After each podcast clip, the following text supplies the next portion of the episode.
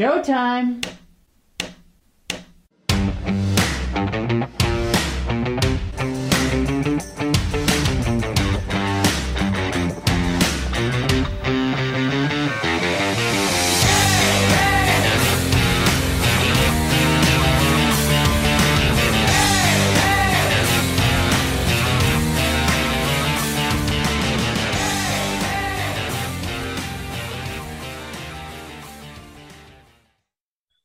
Welcome, everyone, to the Rosie and Bill Show.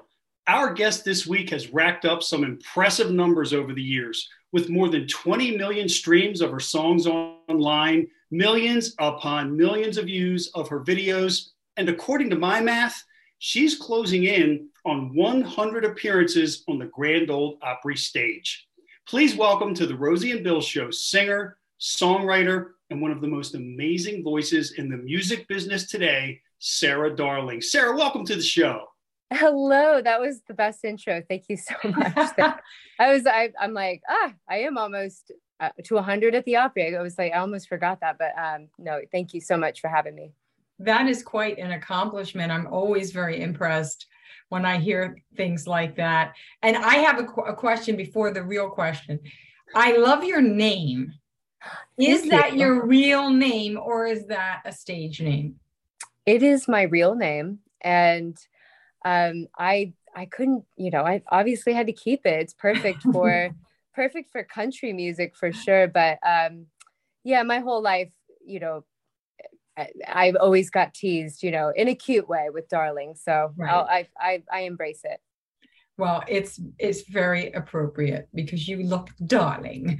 Darling, yes. Okay, so my my real question now is, um, you've been making great music for a, a long time now, for years, and um, sometimes things happen in our lives where the very thing that we were trying to to say win or accomplish doesn't happen. But those things can actually be the gifts or blessings that put us on our path. So now I'm referring to your run on the E Networks, The Entertainer back in 2005. Talk to Yeah. us about that experience and how it impacted your life. I love that question because there's there's so many um, different things like that have that have impacted my life and have led me to the next thing. Um, the entertainer was definitely the kickoff. I had just moved to Nashville. Um, I, I'd literally not even been here six months, and I had an audition to do a reality show, and reality shows were just kind of starting out at that time. And uh, I decided to go on it, and I was very, very inexperienced and sort of green in a way. Uh, but I learned so much in a really short amount of time. And uh, one of the, you know, the biggest takeaway for me was um, just the, just the feeling of, of, of, you know, wanting to be in Nashville and writing songs um, and having that experience. Um, you know, and not not being necessarily a someone who sings cover songs in a Vegas hotel, but I, I believe that you know Wayne Newton was the host of that show, and he saw that in me before I even saw it in myself, and I think that really just set the tone of my my life in Nashville of of being a songwriter and finding a community. Um, it just kind of started that for me. That's quite an accomplishment. And Wayne Newton has been in the business for a long time. He's very talented, very respected. So that must have meant a lot to you. It did, and he, you know, he's just one of the great. You know, he's he's been performing in Vegas for years and just respected so much. And um, I remember him just sitting there saying, you know, I just, you know, I feel like you're supposed to write songs and you know take that time to to find what you want to say in music and um you know it's fun to think oh no i want i want this prize i want to win this but I, I wasn't meant for me to win and and I, I definitely realize that now as i've as i've grown you know and and and watched my music sort of unfold over the years Well, I think that's a classic case of everything happens for a reason. And, and, and what a great reason and what a great path that sets you on, Sarah. And it wasn't all that long after that, a few years later, that I recall hearing some of your early releases on satellite radio. I, I traveled a lot. And I remember hearing your name and some of your songs on satellite radio. And I'm wondering, how important was it to have something like satellite radio at that point of your in your career to help your music reach more people? The so the song that really kicked off my career was a song called "Home to Me," and that was uh, supported by Sirius XM The Highway, and it was considered a highway find. And that really that kickstarted my career. That was that was the big sort of catapult. Um, even even now, I you know I look back and think without that, I don't know where my career would have sort of gone. Um, and it's gone in this really beautiful sort of uphill progression. And um, I've you know I've found myself in different ways musically too, artistically. But that was the kickoff, and I, I'm I'm really grateful for that. I had, you know, a cheerleader there at Sirius. And um, I think that mixed with, you know, the the Grand Ole Opry, those two things happened together. And I think that was just such a big little push for me. Um, you know, in 20, it was around 2011, 2012 when that happened. And it, and it just kind of st- kicked things off. Sarah, your voice is really beautiful. You don't you. perform at the Opry almost a hundred times if you don't have the talent. But you're also a really wonderful songwriter. I recently listened to Knowing What I Know About Heaven, a song that you wrote, and Guy Penrod performed it and recorded it, right? Yes. Then I correct. saw you and he performing it uh, on a video from the ICMA Awards what was that experience like first of all to have him record your song and then to sing it with him? It it's such a uh, a gift to to see uh, you know there there's so many parts of the story that i love but growing up um, i wrote that i wrote this song for my grandfather who passed away um, and he was just such a lovely human and, and a great influence for me.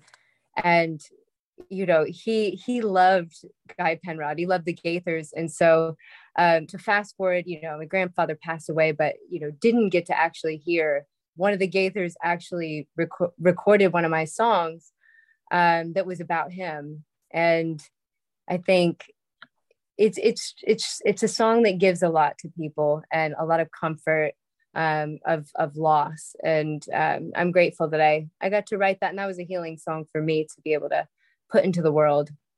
I have to be honest with you. When I heard it, I've I've recently gone had two very big losses in my life, and it was it was definitely bittersweet because it was comforting, and at the same time, it just really tugged on my heartstrings. But I guess that's I'm, what it's all about, right?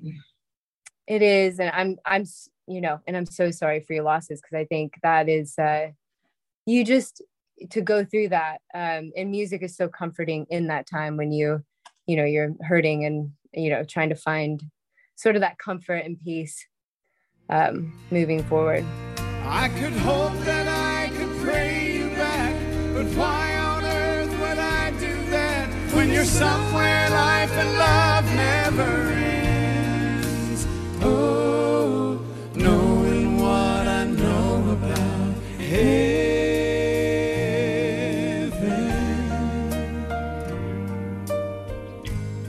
Yes, and uh, Sarah, I just want to add one thing too, in particular about that situation with Guy, because in my opinion, Guy Penrod and David Phelps, uh, you know, and that whole the Gaither Choir, just incredible voices, and yeah. you did such an amazing job holding your own in that duet. So it, it really was beautiful, and you you were you belonged right there, you know, with him performing that song, and it was just a beautiful thing to hear and I wanted to throw that out there before I ask you this next question because I felt so strongly about that. And I know Rosie did as well.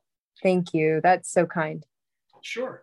And over the years, your musical journey has literally taken you around the world. And one of the things that, that I find really interesting is that your songs resonate with people around the globe. You, you've topped the charts in the United Kingdom, among other places. So what do you think it is about your music that connects with people all around the globe? That's I love that question. And I, you know, as I've gotten older, I'm I'm learning more and more as people will tell me and when they come to shows like you know you your music just really transports me um, and that's something i hear a lot and i i love that because um, you know i grew up in iowa and grew up in the wide open spaces and and i love nature i love being outside and i think that there's there's definitely a connection of of helping people transport somewhere beautiful um, through melody and lyric um, that I've been able to do through my music. And it's kind of run through all the projects. It's not just, um, you know, the new stuff still has have have the, you know, has that element too. But um, I think it's just that transport um, that I get to take people on a journey with me. What is your inspiration when you write, or what is your process like? My process is very different each time, but um, sometimes I'll hear a word or I will just have this feeling. I write. I have um, in my phone. I write down everything. So I I have a list of of titles and thoughts and just little pieces of uh, fragments of even if you want to call it poetry, really, uh, that I will write down. And I, you know, it's almost like like in that moment when you're in this right place, whether you have a co-writer there, you just feel the magic and it all comes together. And you're like, I want to write this today you know, I had if you have this song idea that's sort of marinating and i do i i will marinate on an idea for a couple weeks sometimes before i actually like fully put it out into the world now you just talked about the songwriting process and i'm curious about another process and that's your videos. I, I mentioned at the outset that your videos have millions of views on youtube. I, I think they're i love all of them. They're, they're phenomenal. And i'm just wondering are you involved at all and from a process standpoint whether it's the creation or the production of the videos? Do you play a role in any of that? I do. So i am very hands-on with um, the creative part um, almost i i you know i, I think of it as a, a brand and you know or a, a movie your movie set and how what are all the props and things that you want in your movie set? And um, you know especially you know i've i just released a lot of brand new music videos and those were all all the treatments were written by me and and kind of you know i did one out um, i have a song called pretender that i shot in arizona recently and and that was where i visualized it i, I saw the desert when i wrote the song and when i heard it and um, which is partly why you know my backdrop is cactus uh, you know the saguaro cactus because i do um, see things very visually. Um, so I am very hands on with all the creative stuff, and and I, I think it also seeing a video of the song can sometimes bring it even more to life for someone else that maybe just heard it and just said, oh, you know, now having the video like brings it together. Definitely, it kind of makes a, a stronger imprint on the mind to totally. put the audio and the visual together. Your career is going well obviously you have a lot of accomplishments so far what are your hopes and plans for the future what's the summit for you oh that is uh, fantastic um, i'm i'm having the time of my life at the moment i've been touring more than i ever have um, in the last six months and i see you know i see this beautiful um, I do see a new album. I, you know, I, I think I'm going to be continuing to write music um, and tour. Um, I think, you know, during the last few years, it was it was really difficult as an artist to not be out on the road. And um, and one thing that I realized more than anything, uh, just being gone so much and busy, is that my tank got so filled up by connecting with people again. And mm. you know, to me, that's just that's where it is for me. So I think, you know, just continuing to connect and um, you know say yes to those things that feel great and and just continuing to grow as an artist and um, i've definitely grown a lot over the last few years for sure as an artist i'm sure that does feel good to be back out with the crowds and audiences because music is meant to be shared. There's meant to be that exchange of energy. Completely. And and i also think it's everyone's really open like really i feel this uh, more than ever. Uh, just this really you know open and full of of love and sort of open hearts you know ready to accept music and joy. It's just joy. I'll tell you one thing i just wanted to throw in there sarah is that joy and you said the last six months, you know, touring a lot. I don't know, and I said this to to Rosie earlier today. We've had some some great performers on eh, on the show. We're blessed to have so many incredible guests like yourself. And one thing that has really impressed me, and I think you took things to a whole new level, is the frequency, the geography that you cover, the shows that you're playing. Like all somebody has to do is go to your website or go, go to your Facebook page. And I think the question that would come to mind is Is there any place or any state you haven't played in the last six months?